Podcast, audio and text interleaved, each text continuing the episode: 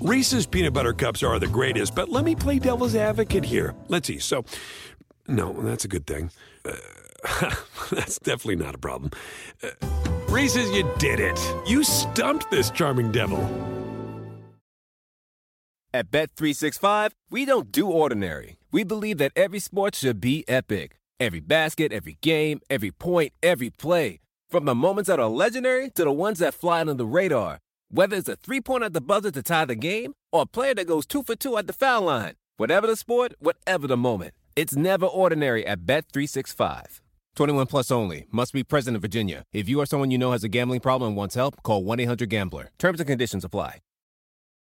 Monday night edition of the Dunked On Basketball podcast, a thriller in Miami, which we didn't expect once it came out that LeBron James and Kyrie Irving would be resting. Kevin Love was supposedly going to scratch, and then he ended up playing, which was critical. Deron Williams had a great game. The Cavs looked were ahead most of the way, and Miami staged a furious comeback to take it in overtime and keep their playoff hopes alive. We also got to catch up with the rest of the playoff picture as well. Run through some of the scenarios now uh, where everyone is. Uh, Danny specializes in that with his uh, playoff grid. Our sponsors today are MeUndies. You can get 20% off your first pair at the URL MeUndies.com slash capspace. And SeatGeek, get a $20 rebate off your first SeatGeek purchase via that familiar capspace code.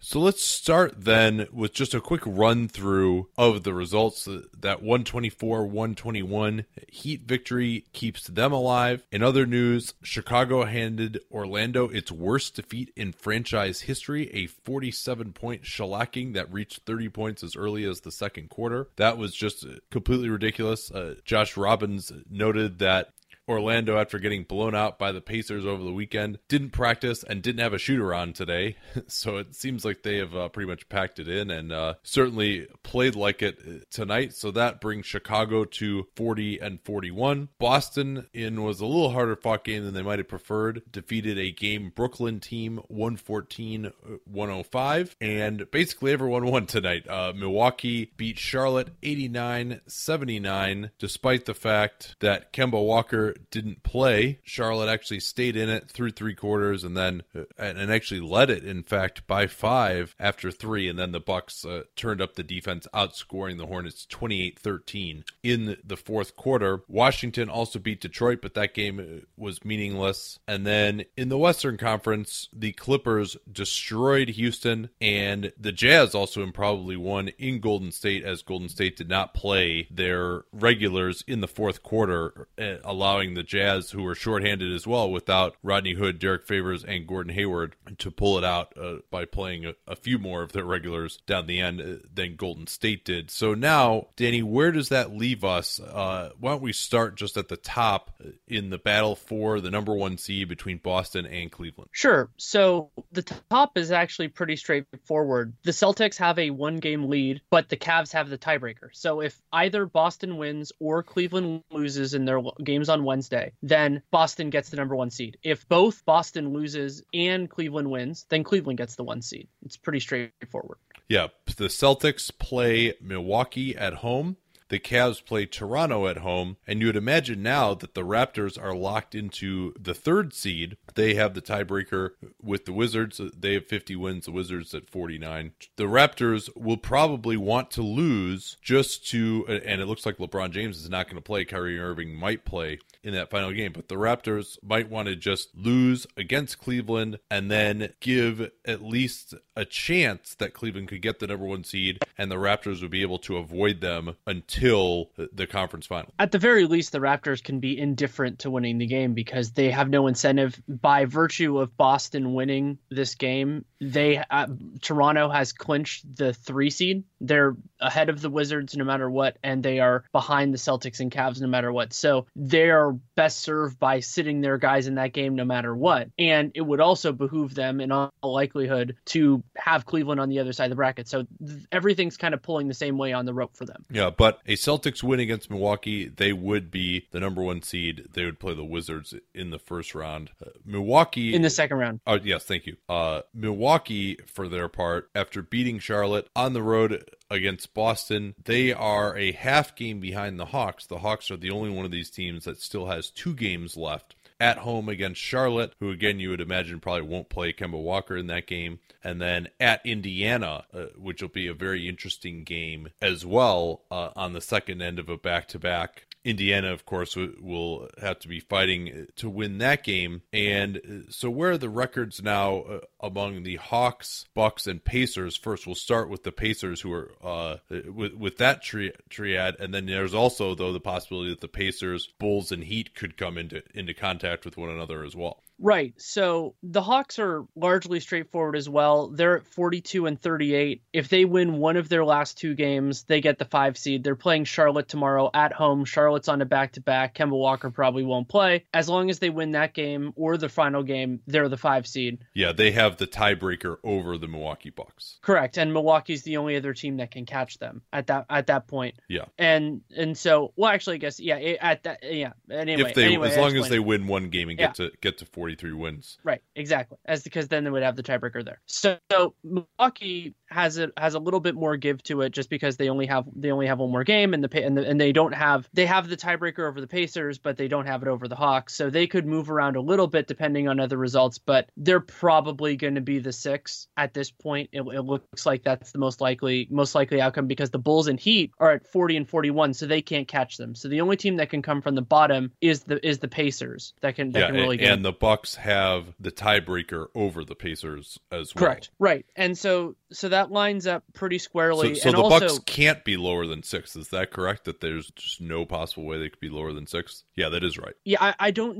know exactly for sure what happens in the Hawks, Bucks, Pacers theoretical three way tiebreaker. I think the Hawks lose that, so then that would mean that would mean that you're right. The Bucks could finish nowhere. Yeah, yeah. So the way it would work is if the Hawks lose both of their remaining games, that would mean that they lost to the Pacers. Uh, so I guess the Bucks the the Bucks could be fifth if the Hawks lose both of their remaining right, games. They could be fifth or the Bucks sixth. win. Yeah, they could be fifth. If another way that the Bucks could be fifth. No, I'm sorry. The, the, then in the event of a three-way tie between the Bucks, Hawks, and Pacers, you would get Atlanta five still, Bucks six, Pacers seven. If, however, the Bucks pass the Hawks uh, by winning their remaining game, the Hawks lose both. Then that would mean that the Hawks lost to the Pacers and the Pacers would have the tiebreaker over the Hawks. That would mean the Hawks and Pacers were tied, Bucks were ahead of them, and therefore the Hawks would drop to seventh. So the Hawks overwhelmingly likely to be fifth, but a slight possibility if they lose both of their games and the Bucks win in Boston that they could be seventh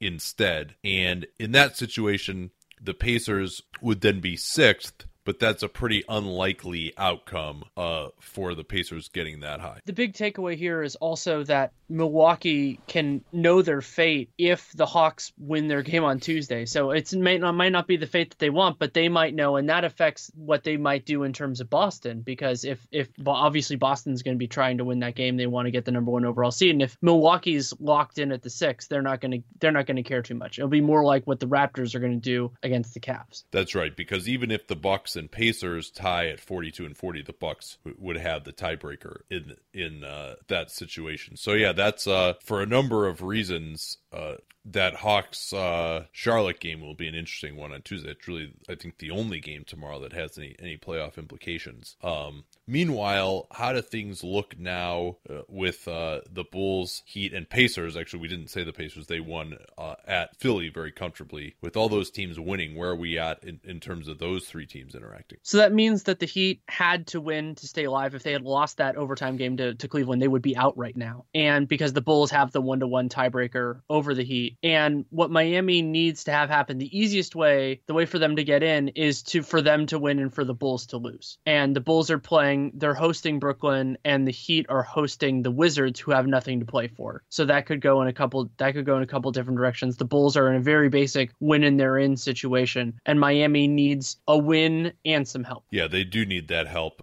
Basically, the Heat need to win for sure, and then a loss by either the Pacers or the Bulls, they would be in, and the team that lost would be out. And the Pacers looking pretty likely to be seventh. In fact, the Pacers could clinch seventh with a win. Uh, they would be a game ahead of the Bulls. If the Pacers lose and the Bulls win, then the Bulls uh, would take seventh, and then it would be de- determined whether the Pacers or Heat are in uh, based on whether the Heat win. So if you look at what the odds are by 538, when they consider all that, and, and of course 538 doesn't know what teams are going to rest or anything like that, Miami only given a 24% chance of making the playoffs. Both the Pacers and Bulls are given 88% chances of, of making the playoffs. And what is the remaining schedule uh, for those three teams? We already know the Pacers play the Hawks. What about the Bulls and Heat? The Bulls host the Nets, and the Heat host the Wizards. Now, I would actually put the Heat's chances a little better than 24% because the Nets are playing a lot better now than they have been. They actually throttled the Bulls, or they did not throttle them. That was the, the Knicks who did. But uh, they beat the Bulls in Brooklyn a little bit ago. And I think that the Nets you know they've been playing reasonably well. Uh, they put a little bit of a scare into the Celtics today. I think they have a, a, decent chance of beating the Bulls. And then the Heat also, with the Wizards having nothing to play for, although they did beat Detroit, who knows how hard the Wizards are going to try to play. And certainly you would think that if the Wizards get down at all, that they would just pull their starters in, in particular uh, and rest them. So I think the Heat have a better chance of winning, and the Bulls have a better chance of losing than might just be assumed based on uh, the records and, and the teams that they are playing one other small note that I just feel like I have to make is that another element of the Brooklyn Chicago game is that the starting centers are twin brothers. I, I actually think that that could lead to Brooklyn caring more. Yeah, I guess that's true. Supposedly Brook and, and Robin were like really competitive uh, against one another. I mean, Al Hassan was telling uh, stories about those two guys playing against each other.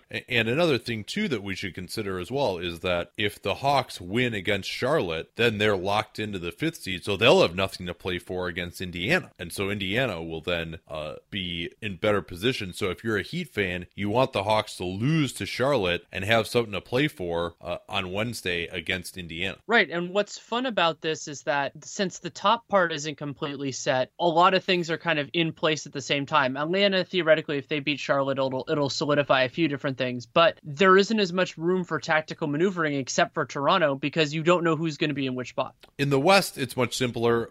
Clippers and Jazz both 50 and 31 after their wins tonight. The Clippers play Sacramento at home. They have the tiebreaker over Utah, and so all they have to do is take care of business at home against Sacramento, which of course they didn't last time, blowing an 18 point lead in the last five minutes, but the Clippers playing much better at, this point now uh, after what they did to Houston. Houston rested a few guys, but still, you know, the the Clippers outscored them by like 20 in the third quarter after it was a close game through halftime. And then the Jazz at home against San Antonio. San Antonio has really actually been playing pretty poorly, and they also have kind of been taking it easy. They didn't play their main guys in the fourth quarter uh, as they uh, lost in somewhat hilarious fashion as the ball just ricocheted to Noah Vonleh for a game winning layup uh, after a late Kyle Anderson turnover. Uh, but I think the chances of uh, we don't have access to it exactly. Access. Wow, that was a little, the Chicago accent broke out there for, for me a little bit. And what would you say the chances are? I mean, the Clippers probably you would say have like an 85% chance of beating Sacramento, and then the Jazz maybe have like a 60 or 70% chance of beating San Antonio the way they've kind of been treating these games lately. So, uh, not much of a chance there for the Jazz to get home court in that series. You'd probably say like, you know, maximum 10% if you're just eyeballing it. I will get into that great Cleveland Miami game momentarily, but first, this from MeUndies. So when I went to Portland, I realized that I'd only packed like two pairs of underwear and I was going to be there for a week. And I went over to the local Walmart just because I got back at like midnight. It was the only thing open. And I grabbed one of those store bought five packs of underwear. God, that was horrendous. it just did not fit at all. Just bunching up, uncomfortable. It felt like I was wearing like pieces of cardboard uh, as underwear. Really just totally miserable. Was glad to get back and put on a pair of MeUndies today. They're designed in LA, made from sustainably sourced micromodal fabric that is three times softer than cotton. The most comfortable pair of underwear that I have ever had. If you go to our special URL, meundies.com slash capspace, you can try it out, get 20% off your first pair. Or you could save 33% each month with a monthly subscription by selecting your style, size, and plan, and MeUndies will send you underwear that they think will fit you every month. So once again, the way to get started with MeUndies, MeUndies.com slash capspace gets you 20% off your first pair. That's MeUndies.com slash capspace. Easy to remember that URL because we talk about capspace all the time on the program meundies.com slash capspace. So let's get into this game here. It looked bad for Miami early on, and one of the big reasons for that is Cleveland just went off in the first quarter, mostly with their shooting bigs, Frye and Love, causing all kinds of problems for Miami and, and their traditional center Hassan Whiteside. Right. It actually produced a matchup where both sides were able to score reliably on the other because the Cavs did not really have any help defense with Love and Frye together, but they also took Whiteside far, far out of his comfort zone, and they were getting a lot of open threes. And as you could guess, just based on the way that Cleveland can generate offense, even without LeBron James, with those shooters on the floor, they were able to get more reliable looks and convert those reliable looks. Miami had to struggle a little bit more to get to get quality shots, to get points, and so that led to Cleveland starting out the game with a lead, and then it, it ended up really turning I mean, so it was 37-24 at that point. To me, it ended up turning with a lineup that shouldn't have been as surprising as it was, but it was James Johnson at center. Yeah, that was in the second half in particular. I mean, they Miami came back late in the second quarter and managed to come close to tying it before Cleveland pulled away with uh, two late buckets in the second. But then, as you mentioned, Cleveland again took a 15 point lead into the fourth quarter. And uh, as has been Cleveland's want of late, uh, even with you know different players out there generally, they blew that lead. And, and James Johnson at center was so key because the Cavaliers really struggled to score. And I'm sorry, I misread that. They had an 11 point lead going into the fourth. Uh, but Johnson at center was so effective because now Cleveland wasn't able to just stretch out Whiteside, get right to the rim, or, or shoot threes when he because usually what'll happen when you've got one of these traditional centers guarding a three point shooter is he'll almost just stick to the guy too much and not necessarily give up threes, but then he'll just they'll just end up giving up layups because he's not mobile enough. And also it's not even so much being mobile as just having kind of the mental reps to still help when you're guarding someone at the three point. That's like they could do one or the other, but they can't do both. And the Heat really got into the Cavs a lot especially once Kevin Love got his fourth foul and had to go to the bench, then the Cavs didn't really have anyone who could post up uh, against the Heat switches, and they had that very switchy lineup and were able to be extremely effective. Uh, overall, for the game, Johnson, despite a couple of, of late foibles, James Johnson was a negative one. so he didn't play that well uh, in the first half, but then in the second half, he was really effective during that run. But but it also got into something that is non-representative for the Cavs with both LeBron and Kyrie out, which is that missing two of their best players players, and then Love had some foul trouble, so he missed some time. They were devoid of the players that can reliably generate offense for themselves. And so when you have a switching system, it puts a lot of onus on each individual player to do that. And when that responsibility is falling on Iman Shumpert, when that responsibility is falling on even somebody like J.R. Smith who can convert well, or Kyle Korver, there were actually a couple plays where they probably should have made Korver create more. But the one guy who was able to create offense for himself and had a very nice game was Deron Williams. Yeah, 35 points for Williams, 14 of 25 from the field, 5 of 9 on threes. Also was getting to the basket against smaller players, pulling up for mid rangers. He had nine assists, also had 10 turnovers. Uh, a, a, few of those were pretty killer late, but Williams played 46 minutes. Kay Felder was only trusted with seven minutes, and then uh, he sprained his ankle in the fourth, so Williams probably had to come back in a little bit earlier. Of course, those are the only two point guards who were available, and they needed someone who could dribble and Williams uh, was really fantastic. I, I, thought he showed a lot more verve off the dribble than you would normally see from him. Uh, he had that crossover working a little bit and uh, was very impressive. I think Kevin Love for Cleveland has not shot the ball as well from three uh, in the games that I've seen coming back. He did have 25 points in this one, a very Kevin Love s stat line, eight for 18 from the field, but he got to the foul line eight times. But I have to say that Love is becoming one of my least favorite players in the NBA to watch, which is a surprise because back when he was on uh, Minnesota, I actually really enjoyed watching it. The difference, while his free throw attempt rate hasn't shifted that much over time, he actually shot a lot of free throws when he was in Minnesota. His call seeking behavior has shifted and gotten so much more blatant over time. And it's even less of a game than it is with Harden. At least with Harden, you're kind of figuring out how he's going to catch the guy's hand in the cookie jar. With Love, it's more like it, it's it's more of like a blunt instrument, and it's just it's sometimes it's just painful and unenjoyable. Well, well, for me,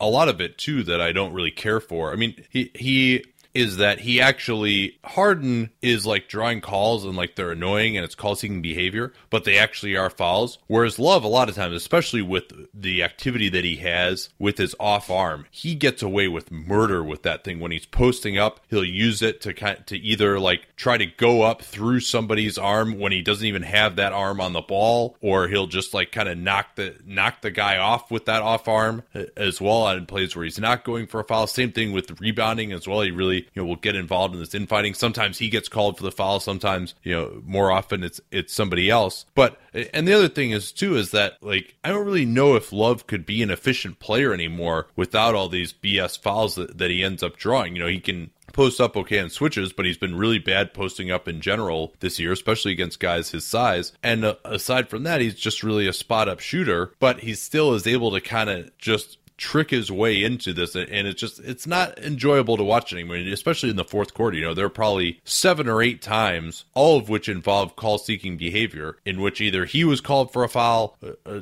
trying to use his off arm or you know more often was able to kind of dupe the refs into calling one for him. I mean nonetheless you know he is an effective player. You do wonder uh, against really good defense whether that's going to hold up over the long term for him or not though I want to keep an eye on how his offensive rebounding fares in the playoffs. I mean, some of that is attributable to where he is on the floor, but he has had some big ones, including that the the second game against Atlanta, the one that was in Philips. He had six offensive boards, and while Tristan Thompson is central to that, getting another guy who the teams have to pay attention to helps them a lot, and would is going to be an interesting challenge. I mean, we still don't know exactly what this Cleveland team at full strength is going to look like, even though we've seen them in the past. But I think that could be be a big factor for them, especially. Yeah, he was he was really good against Boston on, on the offensive glass right. in that game.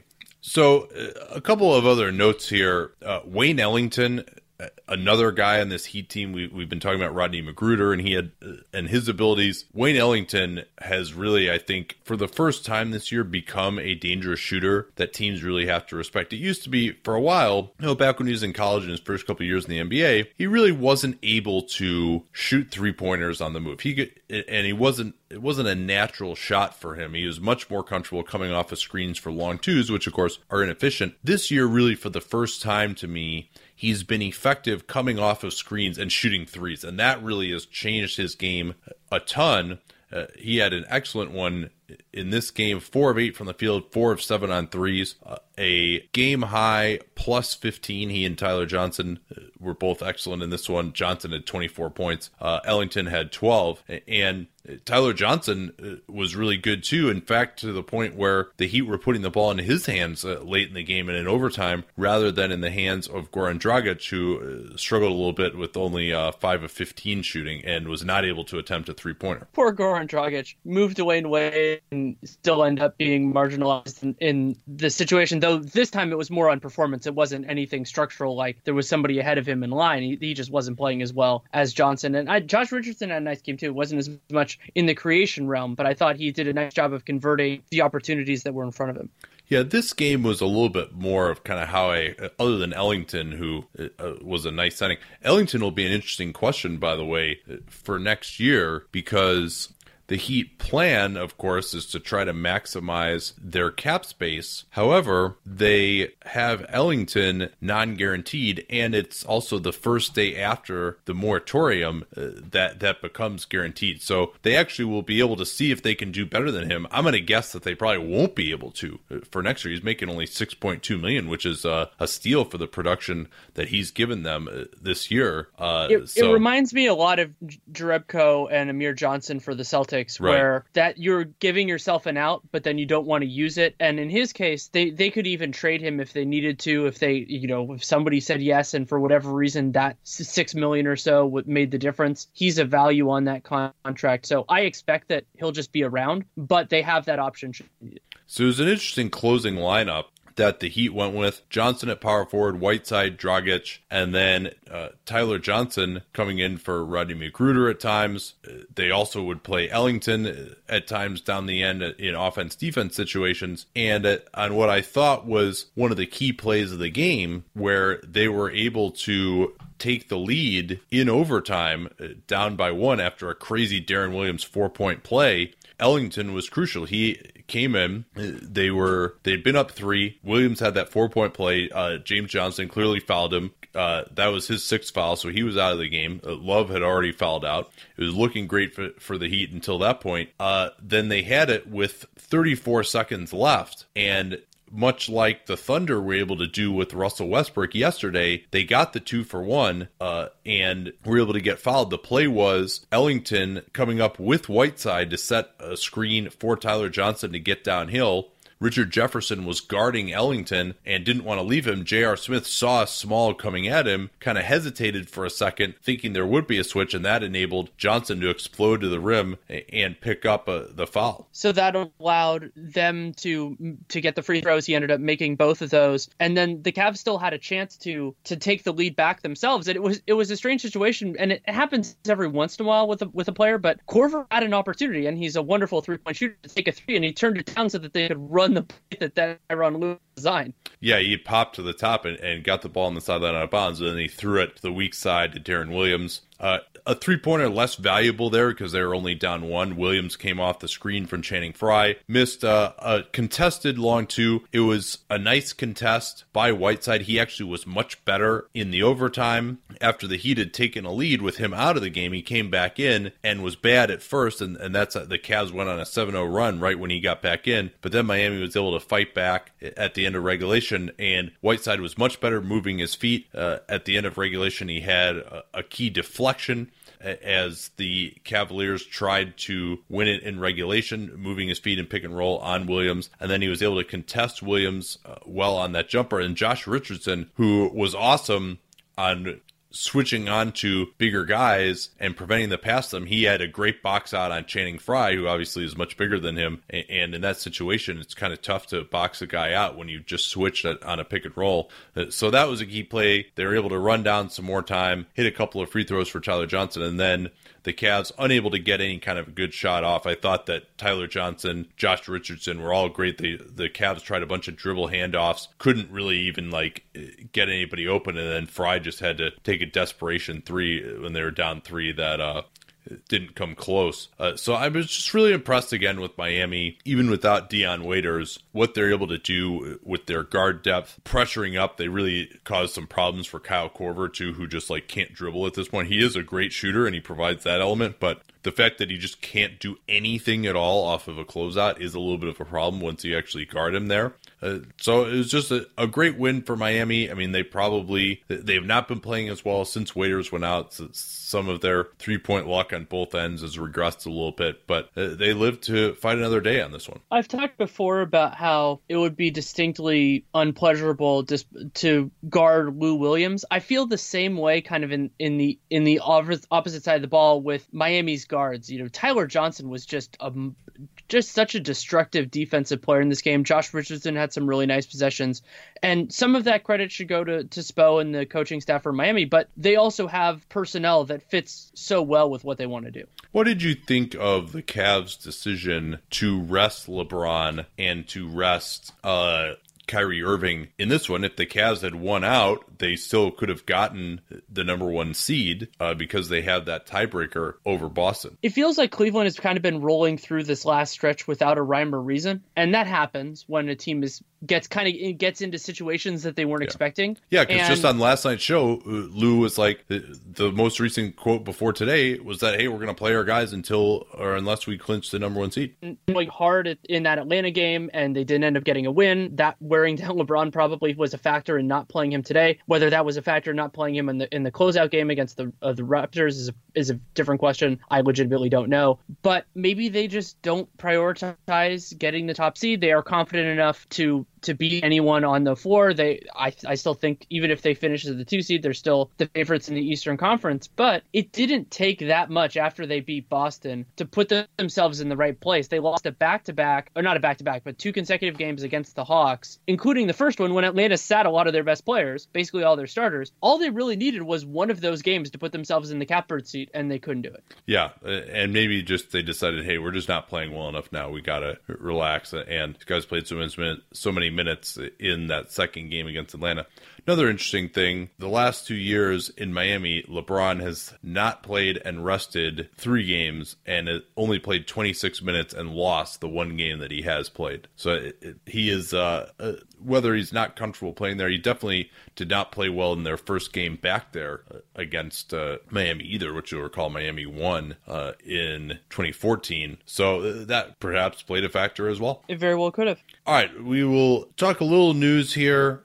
random question question, maybe talk a little cap stuff right after this word from SeatGeek. The playoffs are getting started. The best place to get your tickets is SeatGeek for two main reasons. Number one, SeatGeek aggregates ticket buying sites together. No longer do you need to go to a bunch of different sites, worrying that a great deal could be just around the corner if you try another site. Now, SeatGeek aggregates those sites together, so you just go to SeatGeek and you can feel good about getting the available tickets in front of you. Second, once you're actually looking at the tickets in SeatGeek, it's much faster as well than trying to click on every single ticket and decide, hey, you know, this is uh, section 111, it's three rows ahead. Would I rather be in section 110? 10 a little bit further back. The difference in price between these is 20 bucks. Is that really worth it? Which one's a better deal? No longer do you have to do that because SeatGeek's algorithms will do that for you. They rank every ticket based on value. So you look at the general area where you want to sit, click on your section, pick the tickets that's the, the best value, and you can rest assured that you're getting the most bang for your buck. So when you get started with SeatGeek, use that familiar cap space code, which we talk about all the time on the program, of course, and SeatGeek will send you $20 after you've made your first SeatGeek purchase, and that cap space code will, of course, also let them know that you came from us. So that's the SeatGeek app, promo code CAPSPACE. So on the news front here, wanted to talk a little bit about some of this GM news. First, Rich Cho had the uh, the Charlotte GM had the option on his contract exercise for next year. What do you think of the job uh, that Cho has done with, of course, the caveat that, you know, there may be a little bit more ownership interference in that organization than some others? It was good that they got Nicolas Batum to take a, a cut off of what he could have gotten overall. I am still critical that they, I think they could have front loaded his contract a little bit more. They were running into issues in terms of max salary, so they couldn't have gone full full bore on it. But there have been some major mistakes in terms of their planning. I thought that trading a first round pick for Marco Belinelli, who was an, a net negative in terms of his his expensive contract, he's actually played pretty well this year, but that that, was still an issue. Dra- drafting Frank Kaminsky, t- reportedly turning down that ridiculous offer from the Celtics, should that have been true. The, either way, they took Kaminsky over Myles Turner, the Biyombo thing, and so parts of it were largely unwinnable. You know, they they couldn't keep last year's team together, and that was largely due to circumstances outside of their control but they they also could have made life a whole lot easier on themselves. Yeah, that that 2015 draft definitely difficult for for them. But you know, I think that might have been one of those times where MJ really wanted Kaminsky uh, because he feels like he needs to get every other white American center in the league on his team at one point or another, apparently. Uh, but yeah, it's really hard to say. I mean, they definitely have had some wins. The hiring of Steve Clifford was solid, and it's also tough to know again where Rich Cho uh, begins and uh, the rest of the organization ends. But I do think that Belinelli trade was pretty ugly. Their bench this year was not really in very good shape. The Kaminsky drafting. So, uh, you know, I wouldn't say that Cho has done poorly. It's certainly like the MKG extension was good. The Kemba Walker extension was outstanding. Uh, so that was a, really a win. That was a, a, contract that people were like, "Oh, you're really signing, paying him that signing much." Jeremy Lin, signing yeah, Jeremy that was Lin, a great acquiring signing. Courtney, acquiring Courtney Lee for not that much. They ended up losing both those guys, but having them help fuel last year's playoff run. Yeah, and they probably really should have won a playoff series if they had been healthy last year. The problem, though, of course, is that I'm not really sure where they go from here. They're capped out, and uh, they got some some major needs, and asking Kemba Walker to have this season that he just had in terms of both health and performance. It might be asking a little bit much. MKG hasn't really developed, but I wouldn't say that, you know, Cho is the type of GM where you're like, oh, hey, like he hasn't performed. They've been really bad. There's been a mixed bag like it is uh, for a lot of teams. So he's certainly not one of those guys where like, hey, this guy should be in trouble. He hasn't done a good job. And he certainly has the trust of ownership, and we know that that matters.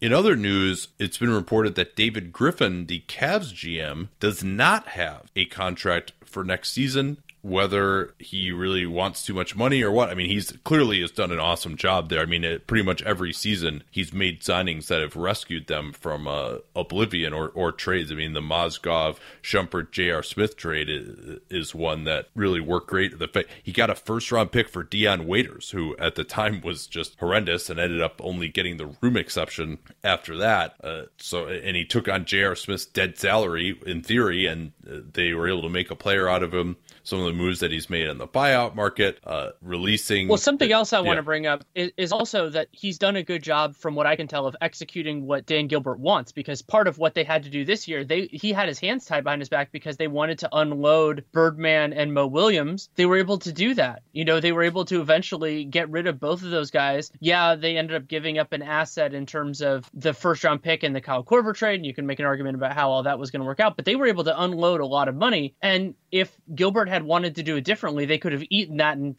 trotted out more guys for those roster spots. But it seems like that option was not on the table. Yeah, their cap management has been excellent. What they've done with the Brendan Haywood trade was great. Then turning that into successive trade exceptions, picking up Channing Frye, trading away Anderson Varejao, having him get released, and then helping the Cavs win the, the championship by having it be on the Warriors. Also a brilliant stroke that was, I'm sure, was all entirely intended. Uh, but yeah, Griffin has been great. I think he's you know firmly in the upper echelon of GMs, and it would be very foolish of the Cavs to, to let him go. Uh, which you know we'll see whether that happens or not, how the season ends. But that would be, uh, especially considering some of the egos that he's had to deal with. I mean, being in between Dan Gilbert and LeBron James and dealing with all the drama, all pretty impressive uh, from him. And and I think he's uh, done a uniquely good job there. And we have no idea how anybody else that they would bring in would handle that environment. That's exactly where I, the small point I want to make is that there are GMs that are good at a lot of different parts of this, but there is a specific challenge that Griffin has of dealing with this narrow circumstance of a team that's functionally capped out, that has an owner that's willing to spend, but kind of wants to spend in the right spots, and a very, very active star player. So he has expertly managed all of that and helped, you know, it, yeah, sure, having LeBron James, Kyrie Irving, Kevin Love makes things easier, but those decisions on the margins really do matter. And I think that he has not done a perfect job, but done a very good job overall in that challenging circumstance.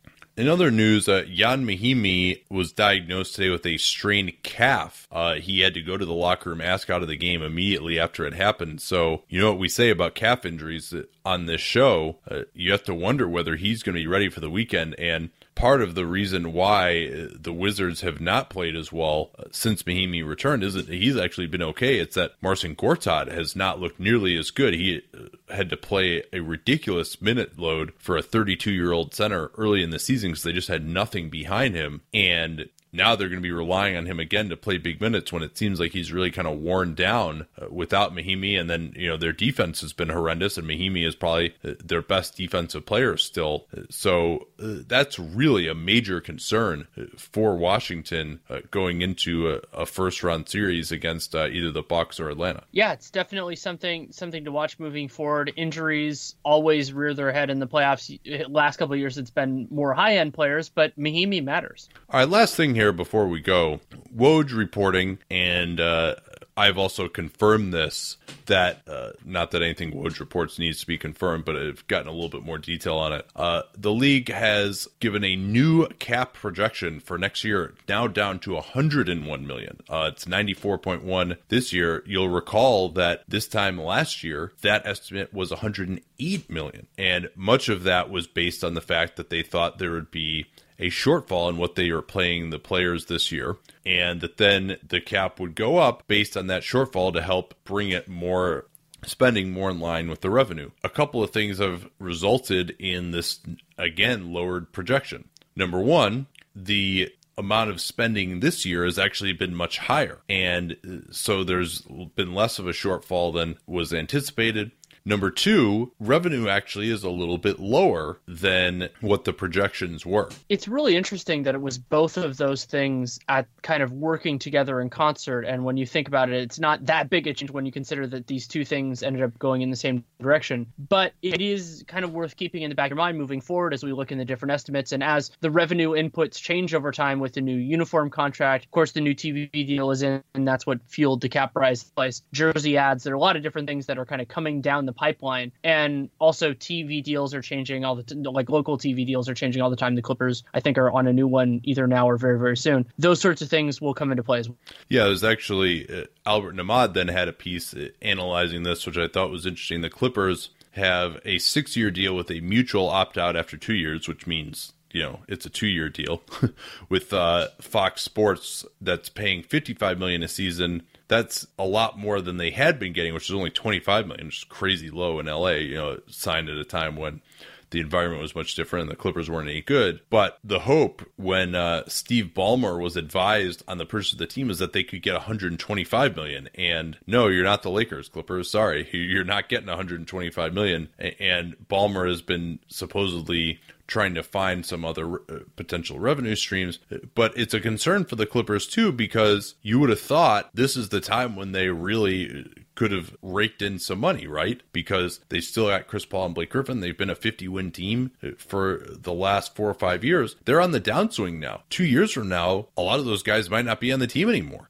And, you know, they're, it's not going to look that rosy. Like the Clippers, despite being in this great market, you know, just don't have the financial punch that you would expect uh, based on that. And if they're not winning games, I think you know you could see them get into kind of more of a Brooklyn situation. Let's hope we don't see that. But I mean, we I, I, had had this running conversation with people as somebody who who lived in lived in LA when the Lakers were kind of start. They were still good, but they were fading out before things got got a little bit better at the at you know right before.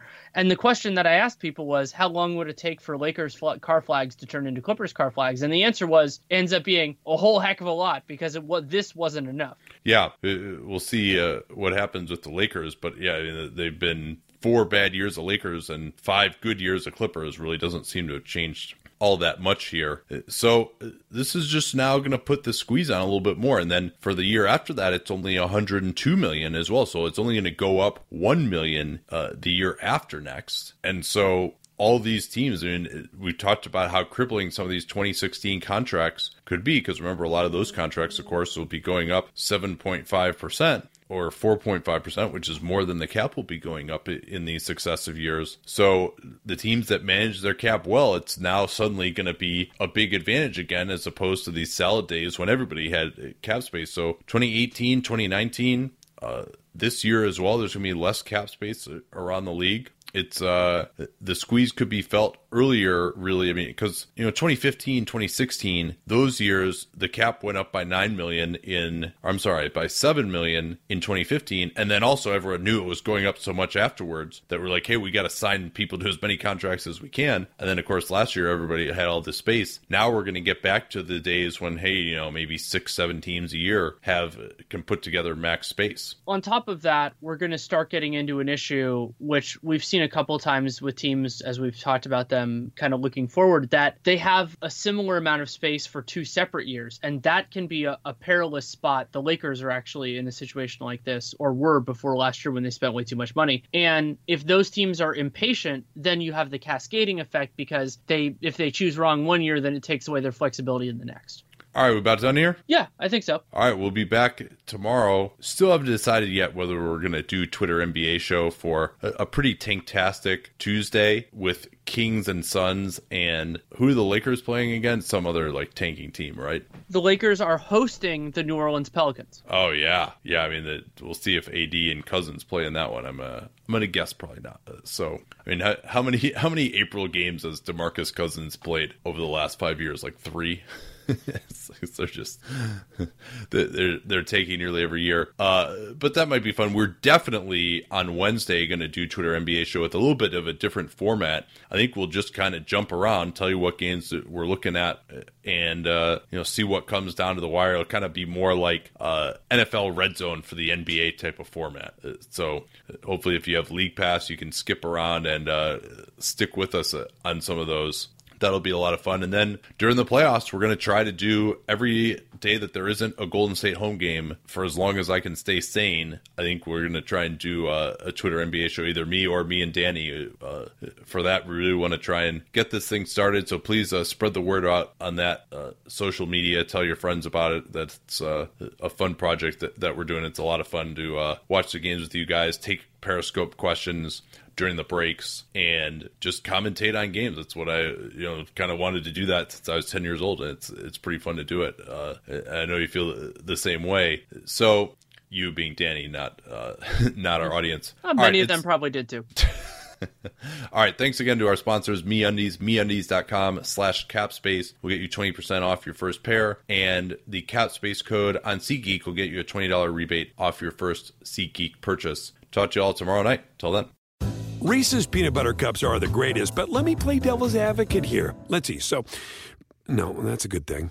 Uh, that's definitely not a problem. Uh, Reese's, you did it. You stumped this charming devil.